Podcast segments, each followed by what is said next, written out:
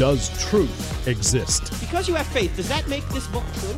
Does God exist? So when someone says there is no truth, if you apply the claim to itself, what should you say? Is that true? They don't think Christianity's true. They're talked out of it. You know why they're talked out of it? Because they've never been talked into it. Cross examining skeptical and atheistic views. Welcome to Cross Examined with Dr. Frank Turek. Ladies and gentlemen, with all of our technological advances, won't science one day be able to answer all of our questions and give us all of our knowledge? I mean, the pace of technology seems to be accelerating. We're answering questions we couldn't answer before. There were times when people would say God did something, and then later we learn no, it was a natural cause. I mean, saying God did something doesn't get us anywhere, right? Isn't that a science stopper? I mean, isn't that God of the gaps reasoning? We just have to give science more time to figure everything out, right? I mean, after all, we get all our knowledge from science, or at least the most reliable form of knowledge from science.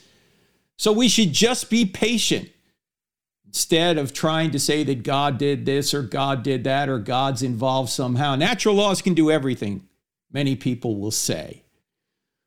Well, what I want to do, and the reason I'm bringing this up is because we've been to a few college campuses in recent days, uh, past couple of weeks University of Texas at Dallas, University of, of Kentucky, University of Louisville, and thanks for all the organizers there who uh, brought us in there. We, uh, Reasonable Faith uh, down there in, uh, uh, in Dallas with Alan Hainline. And then, of course, we had uh, Rachel Christie bring us to both University of Kentucky and University of Louisville. And when we're there, we had questions on science. Questions on science come up, and a lot of times these questions presuppose that science is the answer for everything. But today, I'd like to talk about nine things that science can never explain, no matter how long we have. No matter how much time we give so called science, it will never, in principle, be able to explain these things. Now, before we get into the nine things, I want to point out that the general public often thinks that advancing scientific technology means that all of our questions will be answered by scientists. Now, the question is, why do we think that? Because the reason I, th- I think we think that is because we confuse empirical science with historical or forensic science. You see, advancing technology involves repeatable empirical science, whereas many of our most important questions about life involve non repeatable historical events. For example, the origin of the universe, the origin of life, the origin of new life forms. You can't go in the laboratory and repeat those things, those are historical questions. But we tend to lump all scientific issues under one rubric, and we say, well, if we're really getting good at advancing technology, then we're going to really get good at finding natural causes for these historical questions as well, when that's not necessarily the case. Don't think that because a scientist can invent something amazing like an iPhone or a Tesla or air conditioning or computers or the internet or whatever, that he or she can use the same method to figure out how the world began or where life came from. Those are two entirely different branches of science. Science that brings us technology involves how things operate when you harness repeatable natural laws to achieve some kind of goal. Right? You can harness these natural laws to create iPhones, to create Teslas, to create the internet, to create computers, all these wonderful things. But science about the origin of the universe or the origin of life involves how things originated in the first place, including the origin of those repeatable natural laws we're using to invent things like iPhones and Teslas and the internet and computers. You see, empirical science and forensic science are entirely different branches of science that use different methods in attempt to answer different questions. Forensic science involves historical questions that cannot be repeated in the laboratory. You can't repeat the origin of the universe or the origin of life or the origin of new life forms in the laboratory.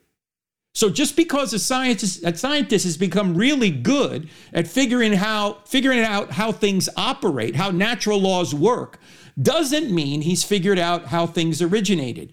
It doesn't mean that he's figured out that since natural laws are are uh, or, or since we learn so much more about natural laws and how to harness them, that somehow he doesn't have to explain the origin of those natural laws, or the origin of the universe, or the origin of life or new life forms. And our friend John Lennox gives a great illustration about this. He asks his, his students uh, suppose you have a Model T Ford in front of you, the old Model T that came out over 100 years ago. You know, the first real car that came off the assembly line. He asks his students this question What explains the Model T? Henry Ford or the laws of internal combustion? And his students think for a minute and they say, Well, actually, Dr. Lennox, you need both. You need Henry Ford to create the Model T, and then you need the laws of natural combustion to do what they do so the Model T will operate properly. Obviously, if the laws of internal combustion changed every 10 minutes, the Model T wouldn't work. So you need both. You need someone to create the Model T, and you need the natural laws in order to allow the thing to continue to operate. One, Henry Ford, deals with how the Model T originated. The second, the laws, deal with how the Model T operates. You need both. And just because we're really good at harnessing natural laws doesn't mean we don't need an author of those natural laws, or an author of the universe, or an author of life, or an author of our own intelligence. So we're going to get into this as the program unfolds. Now, I need to point out at the very top here that most scientific issues don't affect Christianity one way or the other. How the world normally operates by natural laws doesn't contradict the Bible. In fact, the Bible presupposes the world operates regularly by natural laws. Otherwise, uh, the, the people in the Bible would not claim that a resurrection was a miracle, a divine sign from God. They knew that people don't rise from the dead naturally. They knew that the regular order of things was with that was that when someone died, they wouldn't rise from the dead. They knew that natural laws existed. Even though they were in a pre scientific era, they knew that things operated naturally in a repeatable way. And so when they saw something that was an exception to that, they said, ah, this is a divine sign from God. So there are some interpretations of scientific data about historical questions that are at odds with some that are at odds with some biblical interpretations of those historical questions. For example, the origin of the universe, the origin of life, the origin of new life forms. You you have some scientists saying that maybe what the Bible appears to say isn't right. But those are both interpretations. The interpretation of the scientific data and the interpretation of the Bible. Are they at odds? Well, you have to investigate to see if they really are at odds. And even if they are at odds, that doesn't necessarily mean God doesn't exist or Jesus didn't rise from the dead. It might cause some people to reevaluate how they interpret the beginning chapters of Genesis, but it wouldn't change whether or not God exists or whether or not Jesus rose from the dead, the two essential truths of Christianity or the two things that need to be true, I should say, for Christianity to be true that God must exist and Jesus rose from the dead. So there may be some issues and some questions we have that we can't answer right now. In fact, that's true not only of the Bible, but that's true of science. There are many scientific issues that we don't have answers to now. Many scientific questions we don't have answers to now. There are many biblical questions we might not have answers to now.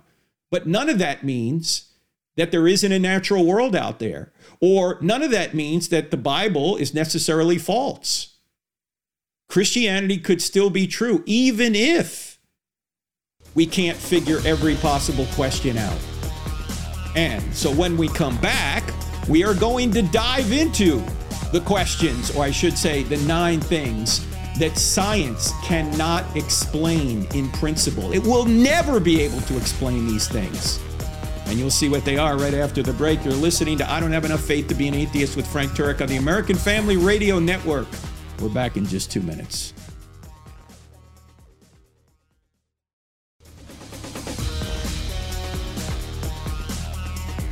Welcome back to I Don't Have Enough Faith to Be an Atheist with me, Frank Turek, on the American Family Radio Network. Want to mention we had a college event delayed till next semester.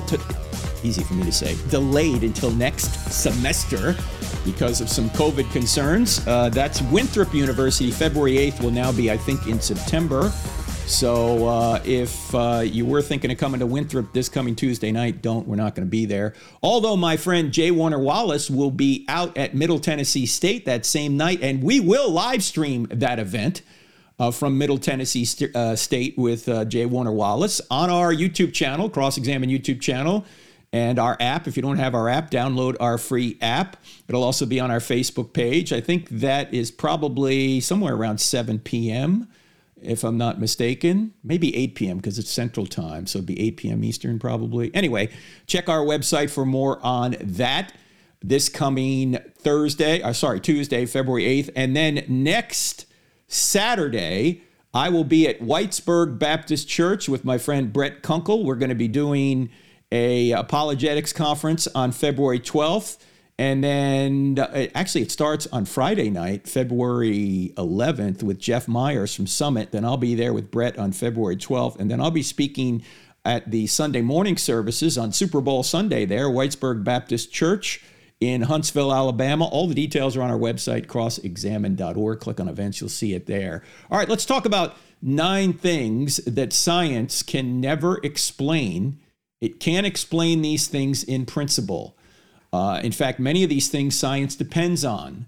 So, number one, the laws of logic and our ability to reason. Science relies on these things. You can't go in the laboratory and prove the laws of logic by running some kind of experiment. You need these laws in order to do the experiment. And when people say that science is the only way to get knowledge, Using the laws of logic, we can see that that's a self defeating statement because that statement that science is the only way to get knowledge isn't a statement of science. It's not a scientific truth, it's a philosophical claim. Whenever you are making claims about science, that's not science itself. That's a philosophical claim. So you need one element of philosophy, i.e., the laws of logic themselves, in order to do science. We also need our ability to reason. If we can't reason, then we can't do science. All science is dependent on human beings being able to use logic and reason to arrive at conclusions. I might throw free will in here too. If we don't have free will, we can't freely arrive at the conclusions that the data is telling us when we do a scientific experiment or historical scientific investigation. We have to use logic, we have to use reason, we have to have free will in order to do these things. Science cannot cannot explain the laws of logic, our ability to reason, or the fact that we have free will because science needs those things in order to progress uh, to progress. As John Lennox has put it before you know he's written extensively on on this issue of science. He said look at the end of the day there's really only two worldviews. Either mind came from matter or matter came from mind. At the end of the day, you're going to get down to one of those two things as ultimate reality. Either matter is ultimate reality, or mind is ultimate reality. All worldviews are going to boil down to those two things mind or matter. Well, we know that matter is composed. It must have been therefore put together by a composer. We also know that matter breaks down. We also know that matter is not eternal. If that's the case, the, then ultimate reality must be a mind. That matter came from mind. That mind didn't come from matter, ultimately. And this is why the the first chapter of the biography we call the Gospel of John says, In the beginning was the Logos, the logic, the word. That's ultimate reality, not matter. Matter by itself is dumb. It's created, it breaks down, it's composed, and it's not eternal. So it can't be ultimate reality. Mind must be ultimate reality. All right, that's the first thing, and it's really three things in there, but I've just lumped them together that science can't explain. The second thing that science never in principle can explain are the laws of mathematics. Back in 1961, Eugene Wigner wrote a book, um, a book, a, a paper uh, called The Unreasonable Effectiveness of Mathematics. Why is it that we can describe the universe in terms of math? Why is the universe so describable mathematically?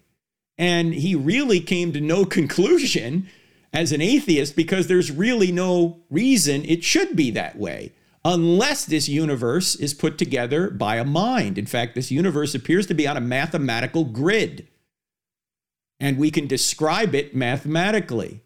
See, math is objective and science is built on it. You really can't do science without math. You know that 2 plus 2 equals 4 more so than you know what the current theory of electrons is, for example. And the idea that 2 plus 2 equals 4 is better known because it's intuitive, it's grounded in the laws of mathematics, and those laws are necessary to do the kind of natural sciences that people mistakenly think give us all truth.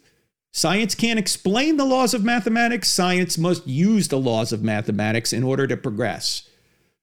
The third thing that science in principle will never be able to explain are objective moral laws and value judgments. Why? Because science is pre or is descriptive, it's not prescriptive. Science tells you what happens, it doesn't tell you what ought to happen. You say, well, I've heard Sam Harris saying that you know, you can use science to figure out what causes human be- beings to flourish. Well, what's what Sam Harris is smuggling into his system is the moral standard known as human flourishing. Why? Why should human beings flourish if there's no God? Why is that the moral obligation we have? How do you get moral obligations from matter? You get moral obligations from persons, from minds. You don't get moral obligations from dirt or from a biological process known as evolution. That has no authority to tell me or you what to do. It doesn't issue commands. It just does what it does. So human flourishing, I mean, I mean, I agree human flourishing is something where, where that's morally right, but I, I think that's so because there is a God that says human beings are valuable and we ought to seek their human flourishing. But we just can't assume that. Science might be able to help us discover what helps human beings flourish, but science can't tell us that we ought to make human beings flourish. Einstein famously said, and I'm paraphrasing, you can find the moral basis of science, but you can't find the scientific basis of morals. Because science is descriptive, it's not prescriptive. And science, by the way, depends on morality. We'll get to it here in just a second. And there are many moral truths that you know better than scientific truths. For example, you know that torturing babies for fun is wrong. It's intuitive to you. You don't even have to have anyone tell it to you, it's written on your heart. You know that that's wrong because human beings are valuable and you ought not torture them for fun. However, your theory of how electrons work may change. And this is the point that J.P. Moreland made in his book, Scientism and Secularism. And we had J.P. on the show back, uh, I think it was December 1 of 2018. And JP, as you know, has been teaching apologetics and philosophy for many years up there at uh, Biola University out there in California. And uh, JP, uh, this podcast we did with him is very informative. If you ha- you can only get it now on the app, you have to get the Cross Examined app and go into the archive of 2018, December 1st, 2018. Listen to that podcast with JP because one of the points he makes is he says there's been like four different interpretations or theories of how electrons work over the past couple hundred years. And he said, I could see how, say, 50 years from now, we might come up with a more precise theory of electrons, but I can't see us changing uh, our view that torturing babies for fun is wrong 50 years from now. Our theory of electrons might change, but our moral intuition that torturing babies for fun is wrong, that's not going to change. That's still going to be the same 50 years from now. So, you know moral values, certain moral values, better than you know some scientific conclusions. How about someone who says, well, you shouldn't fudge your experiment, your experiments or your data when you're doing a scientific investigation? Well, that's a value judgment. Science can't prove that. Science needs that in order to advance. Look, science can help you make a bomb, but science can't tell you whether or not you ought to use it. Science, again, is descriptive, it's not prescriptive. Suppose someone says science is the superior way to gain knowledge. Well, that's not a scientific statement either. That's a value judgment about science. So science is, is built on issues that are not scientific themselves, they're built on philosophy. And by the way, it's not necessarily true that science is a superior way to gain knowledge. Science, as I just mentioned, relies on non scientific truths in order to do its work. And I'll explain more of these a little bit later. So, not only are the laws of logic and our ability to reason and, and our free will, that's number one, that can't be explained by science. The laws of mathematics can't be explained by science. That's number two. The third thing that can't be explained by science and never will be able to be explained by science are objective moral laws and value judgments. The fourth thing that can't be explained by science is purpose and meaning. That has to come from outside ourselves. That doesn't come, you don't get purpose and meaning from analyzing molecular compositions to use chemistry as an example, or you don't get meaning from observing how biological creatures operate. You don't get meaning. Meaning comes from outside the scientific realm. In fact, the most important things in life have nothing to do with science. Honey, do you love me? Yeah. Why? I don't know. Let's run some kind of experiment. No, you would never accept that, right? Is there a meaning to life? Well, that's not going to come from science. That's going to come from outside ourselves, an objective meaning. I use this analogy quite a bit because I think it communicates. How do you know that your quarterback throwing a touchdown is better than your quarterback throwing a pick six? The only way you can know that if there's a meaning to the game, a purpose to the game. If there's no meaning or purpose to the game, you can't tell the difference between those plays. Notice the meaning and the purpose comes from outside the game. Same thing is true in life. Meaning and purpose comes from outside of life. It comes from somebody beyond us. Otherwise, everything's just a matter of opinion. So, science is never going to be able to discover the purpose or meaning of life. That comes from outside of science and outside of life itself. Much more in just a minute. You're listening to Frank Turek on the American Family Radio Network.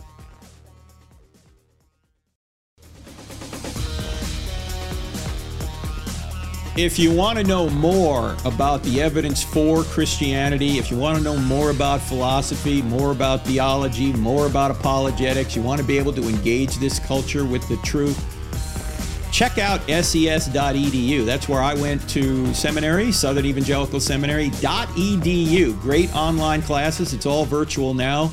You can take classes from anywhere. In fact, I was talking to a, a kid at the University of Louisville who actually hails from Aruba. I'd say, well, I'd go back to Aruba and then go to SES from Aruba. That's what you want to do. So check out ses.edu. Great courses over there, great professors. It's the place to learn philosophy, theology, and apologetics. Today, we're talking about nine things that science can never explain in principle. No matter how much time it has, it's never going to explain in principle uh, these things. And so far, we've talked about the laws of logic, reason, and free will. We talked about the laws of mathematics. We talked about objective moral laws and value judgments. We talked about purpose and meaning that must come from outside of ourselves. Uh, we can have our own individual purpose and meaning, but not objective purpose and meaning. We can make stuff up. Yeah, we get that.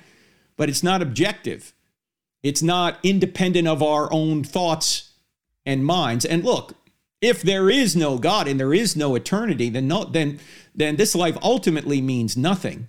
It means that we're just going to die one day and become worm food, and it doesn't really matter ultimately whether you live as a missionary or a murderer, because everything's just going to end. In fact, the whole universe is going to go to heat death. All right, the fifth thing that science will never be able to explain is the origin of the universe itself. In fact, a number of years ago, I was at uh, the University of Michigan. A young man got up to the microphone after I had gone through the evidence for the cosmological argument, which says that everything that has a beginning has a cause. The universe had a beginning, therefore, the universe had a cause. And and if space, matter, and time had a beginning, which is what even atheists are admitting now, then whatever created space, matter, and time can't be made of space, matter, and time. In other words, the cause must be spaceless, timeless, immaterial, powerful, personal in order to choose to create out of nothing, and also intelligent to have a mind in order to make such a choice. So I explained all that, and this young man got up there and he said, I used to be a Christian, but I'm an atheist now. My name's John. And he said, You're giving a God of the gaps argument. And I said, Well, what do you mean by God of the gaps argument to see what see if he knew what it meant? And he said, Well, you know, the God of the gaps is, you know, you're saying that God did this when one day we're going to find a natural cause for all of nature. And he said, um, that's what you're doing here. You're plugging God into the gap of your knowledge. You're saying God created the universe when one day we'll figure out a natural law did it.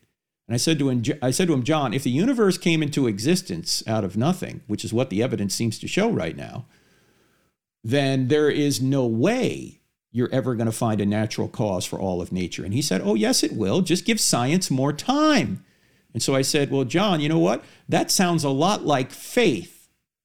We haven't discovered it yet, but give science more time. I have faith that science will find it. That's a faith position. Now, you might say maybe it's a well placed faith position. But that's going back to the point we made at the top of the show. We're confusing empirical science with forensic science when we say that. Oh, we're getting real good at empirical science. We're getting real good at technology. But technology is not in, is not the same kind of science you need in order to figure out where the universe came from. We're not trying to harness natural laws when we're looking at the creation of the universe. We're trying to figure out where natural laws came from to begin with. That's the whole point. So I said, It's a faith position, John. And he said, No, no, no, just give science more time. And I said, John, you're never going to find a natural cause for all of nature. Nature is the effect, it can't be the cause. If nature is the effect, it by definition can't be the cause because you can't create yourself. Nature had a beginning. If nature had a beginning, whatever created nature can't be made of nature. In other words, it must be something supernature, something beyond the natural, something we would call supernatural. Just like we call Superman as someone beyond the man. Well, when we say supernatural, we're saying something beyond nature. By the way, no extra charge for this. Don't forget to pre order our book, Hollywood Heroes How Your Favorite Movies Reveal God. Comes out May 3rd. It's got Superman in it, it's got Captain America in it, it's got Iron Man in it, it's got Star Wars and so many other superheroes in it. And uh, if you pre order it in about a month from now, we're going to be able to give you the audio book for free. So just go to Amazon or wherever you get books, pre order it, save the receipt. And pretty soon we're going to have the HollywoodHeroesBook.com website up, and you're going to be able to submit your receipt, and we're going to send you the audio version for free if you pre order the paper copy. It's a fun book. It's going to really help people who watch movies and even help parents with their kids uh, teach them life lessons, apologetics, theology, and philosophy by watching movies. So check it out. Hollywood Heroes. Uh, my son and I wrote it, who, uh, by the way, is also a graduate of Southern Evangelical Seminary. Anyway, back to the University of Michigan. I just thought of Superman and said that. Uh, so I, I said, John, you're, you're, you're not going to you're not going to find a natural cause for all of nature. And he persisted, say, you know, give science more time. I said, I said, John, for you to say that if you give science more time, we're going to find a natural cause for all of nature, that would be like me saying, if you give me more time, I'm going to figure out that one day I gave birth to my own mother. No, in principle, you're never going to find it. You're never going to find a natural cause for all of nature, just like you're never going to find that you're the cause for your mother. Your mother had to pre exist you in order for you to exist. And by the way, this is not a God of the gaps argument. We're not arguing from a gap in our knowledge. We don't just lack a natural explanation. We have positive, empirically verifiable evidence for an intelligent cause. When space, matter, and time come into existence out of nothing, it can't be a natural cause. It, by definition, has to be a supernatural cause. It has to be something beyond nature. Now, we don't know if this is the God of the Bible yet. We don't have enough attributes here. It could be the God of the Bible. But we have to see if Jesus rose from the dead. And when we do recognize that Jesus rose from the dead, then we can say that the same being that walked out of the tomb 1,989 years ago is the same being in whose divine nature created the universe out of nothing. But you don't get that from one argument. This is a mistake some Christians make. Oh, yeah, cosmological argument. It's got to be Jesus. No, it doesn't. I mean, it might be, and I think it is after you get more arguments, but the argument alone doesn't get you all the way there. It gets you part of the way there. But it gets you six attributes spaceless, timeless, immaterial, powerful, personal, intelligent. That's pretty impressive for one argument. And I might say that my friend John here has got the natural law of the gaps argument going, right? We haven't found a natural law yet, but we will someday. And even if you want to say there's a multiverse behind all this, you're still not going to get rid of the need for an absolute beginning. First of all, there's no evidence for a multiverse, but even if there is, you know, because some atheists are saying, well, it's just our local presentation that appears to have a beginning. Even if you're right that this is just a local presentation, you can't go on an infinite regress of causes. You've got to terminate at an, at an uncaused first cause. And even Alexander Vilenkin, one of the proponents, agnostic proponent of the multiverse, theory says, look, even a multiverse needs an absolute beginning. Now, he's not, he doesn't believe in God, but he doesn't think that, or he, he, doesn't think God is the cause, but what else could it be? When we say God, we mean a spaceless, timeless, immaterial, powerful, personal, intelligent cause who didn't have a beginning, whose essence equals his existence, who is the unmoved mover, the uncreated creator. It, might, it may or may not be Jesus. It is, I think, as I say, looking at the evidence. But philosophically, you got to get back to an uncaused first cause. Philosophically, regardless of what the scientific evidence says. You don't need science to know the universe had a beginning, even though the scientific evidence is showing us that it appears it did have a beginning. You, ju- you just know you can't go on an infinite regress of causes. You can- there can't be an infinite number of days before today. If there were an infinite number of days before today, today never would have gotten here. Yet today is here. So there can only be a finite number of days before today. And if there's a finite number of days before today, then whatever created time must be timeless. And if that being is timeless, he didn't have a beginning. Yeah, that's the point. So also, let me just reemphasize: there people are going to bring up the natural or, or, or the God of the gaps argument all the time. You're not arguing from a gap in your knowledge. You don't just lack a natural explanation. You have positive, empirically verifiable evidence for an intelligent cause when you see all of nature coming into existence out of nothing. I would argue the same thing when it comes to the beginning of life. You don't just lack a natural explanation for the genetic code, you have positive, empirically verifiable evidence for an intelligent being when you see something like a, a, code, when you see a, a Look, if you see John loves Mary on the sand, you know that an intelligent being did that. You don't think nature did that. And when you see a message that's 3.5 billion letters long in every one of your 40 trillion cells, that should uh, that should point you to the same conclusion because you know that natural laws don't create messages like that, only minds do. So you're not arguing from what you don't know, you're arguing from what you do know. All right, number 6, the sixth thing that science in principle can never explain is the origin of the laws of nature themselves, which is related to the point I just made, the origin of the universe. Where do these laws come from? You know, scientists are trying to say, well, all this can be explained by natural laws. Well, really? Where do the laws then come from? And why are they so persistent and consistent? Why are the laws going in the same direction? Why don't they change? All material things change, the laws don't. Why? In other words, all material things change that they govern, but the laws themselves don't change. And they're very precise and fine tuned, which is the next point I'm about to get to. It was uh, Paul Davies, who is an agnostic astronomer, I believe, from Arizona State University, who back in 2006 had an article in the New York Times that said the title of it was Taking Science on Faith.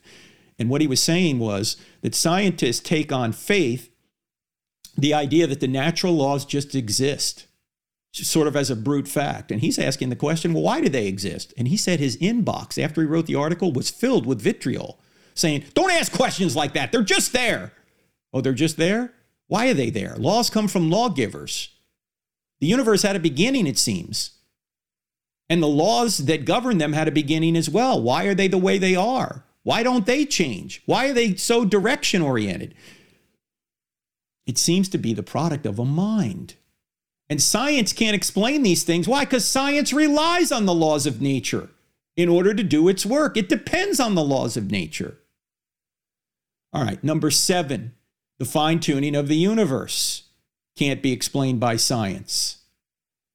Why is the universe fine tuned? Why, as Stephen Hawking said, that if you were to change the expansion rate of the universe by a thousand million million a second after the Big Bang, by one in a thousand million million, a second after the Big Bang, the universe would have contracted back on itself or never developed galaxies. Why was the expansion rate so fine tuned from the very beginning? It seems you can't say it evolved to that point, it started there. Seems to me the same being that created space, matter, and time is the same being that made the expansion rate precisely what it needed to be from the very beginning for this universe to be here. Again, a multiverse doesn't help this either. We'll talk more right after the break. You're listening to I Don't Have Enough Faith to Be an Atheist with me, Frank Turek, back in two minutes.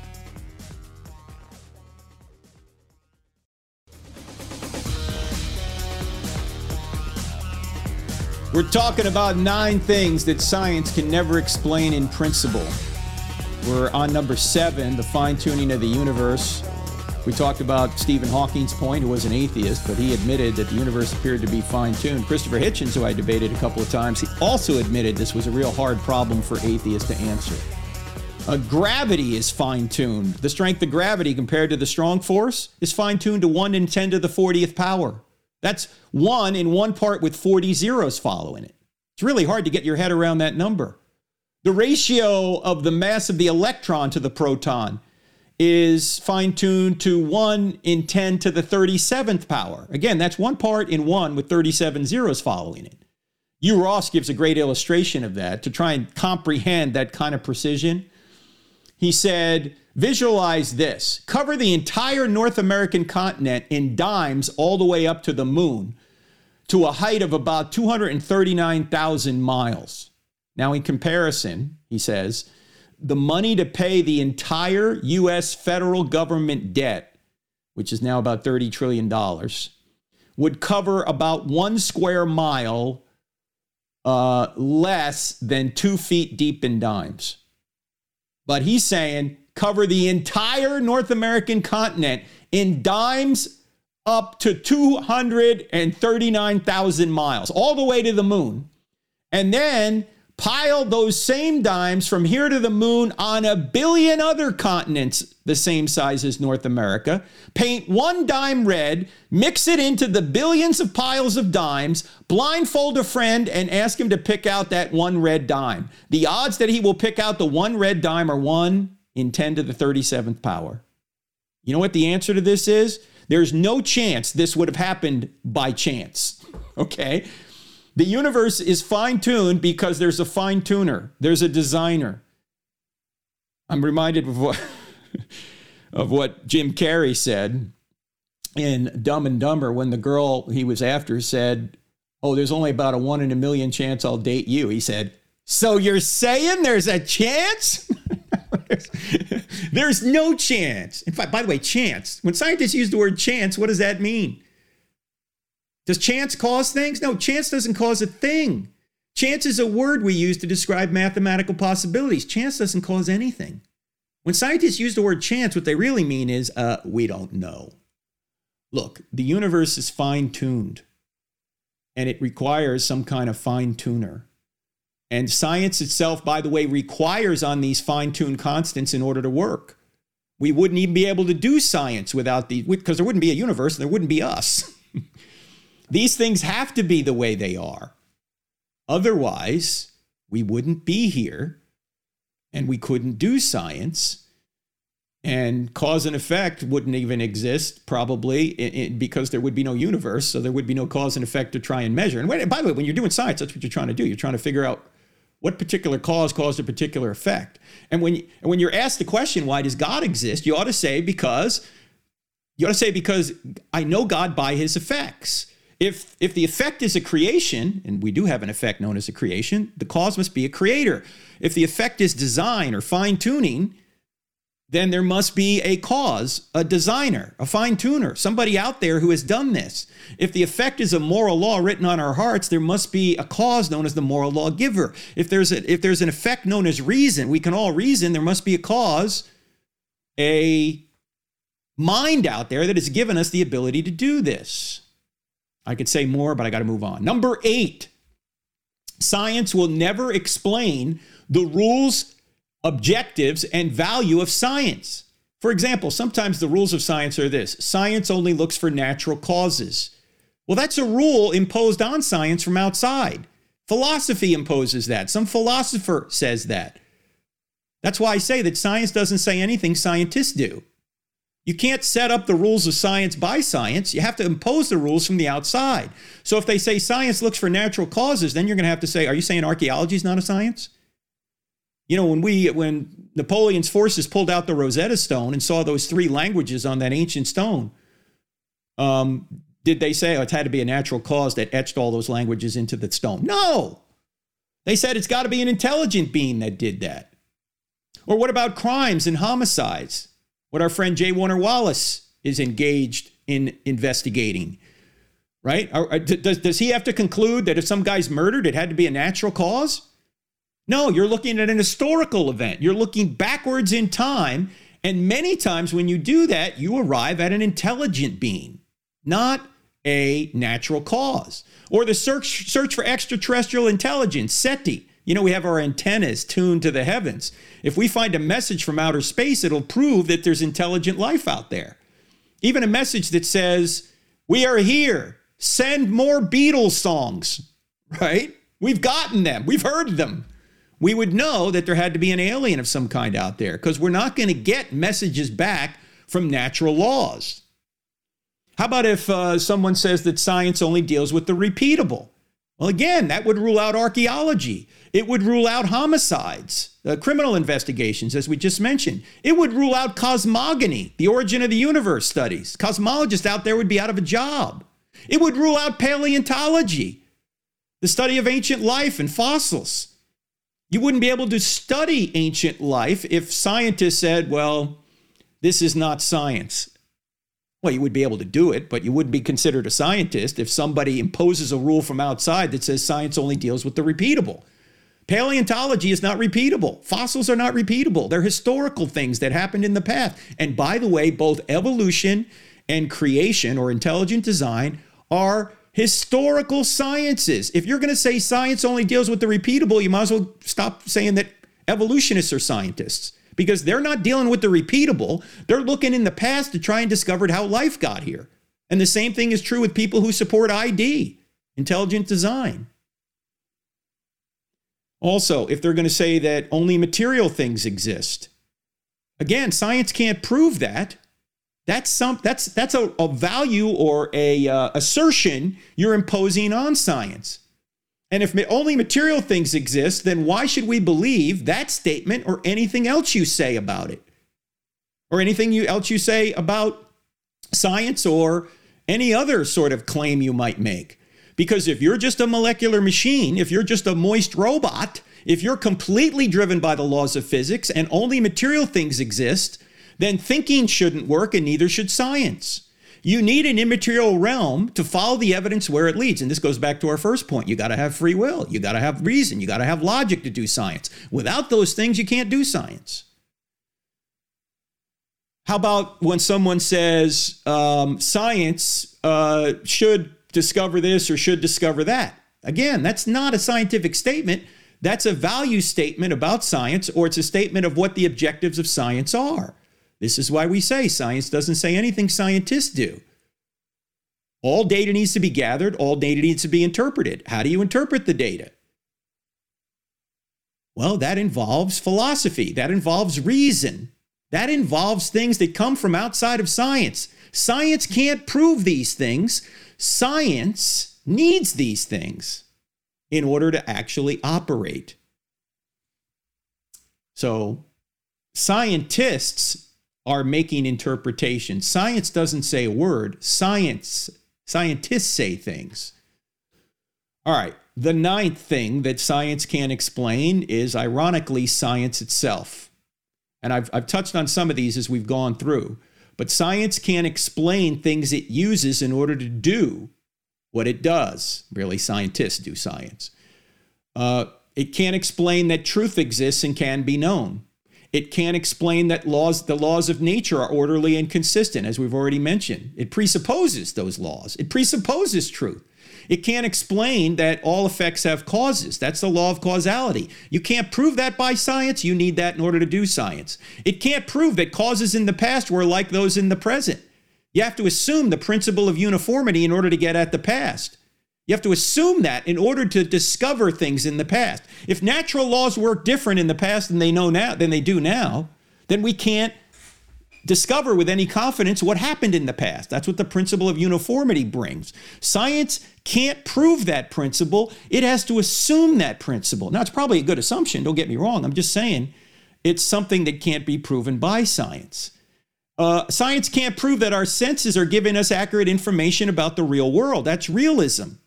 And you have to assume realism in order to do science because if your senses aren't reliable, then neither is science. Science can't prove the immaterial laws of logic and mathematics that apply to the natural, uh, the, the material world. We've, we've already mentioned that. Uh, free will, we've already mentioned. Um, science can't explain how we can make rational inferences from the data to establish, to establish true premises and draw valid conclusions. Again, science must presuppose this. Science must also presuppose that we should report our results accurately, that objective moral values exist. So science can't even explain itself. Look, you can be a philosopher and not a scientist, but you can't be a scientist and not a philosopher because science is built on philosophy. This is why when people complain, hey, Frank, you're not a trained scientist, right? I'm not a trained scientist, but I am a trained philosopher. And what philosophy does is it analyzes things like science to see if they're going in the right direction. Doesn't mean I know everything about uh, every scientific endeavor. Of course I don't. No one does, actually. But philosophy is the, the foundation not only of science, but of every academic endeavor. In fact, when you get a PhD, the PH stands for philosophy, whether it's philosophy of physics, biology, history, whatever it is. Philosophy, right thinking about reality, laws of logic, free will, all these things, they're necessary to do any of this. And the problem is is that many of our atheistic friends deny that we have any of these things. They deny we have free will. They deny there's an immaterial realm. They deny objective moral values and yet they're trying to say that science can explain everything. It it, it can't in principle. So science can't explain any of these things and never will be able to do so. It can't explain the laws of logic, can't explain the laws of mathematics, can't explain objective moral laws and value judgments, can't explain meaning and purpose, the origin of the universe, the origin of the laws of nature, the fine tuning of the universe, the rules, objectives, and values of science, nor science itself, ladies and gentlemen. All right, great being with you. Check out our website, crossexamined.org. That's cross-examine with a D on the end of it.org. And I'll be back here next week, Lord willing. God bless. See you then.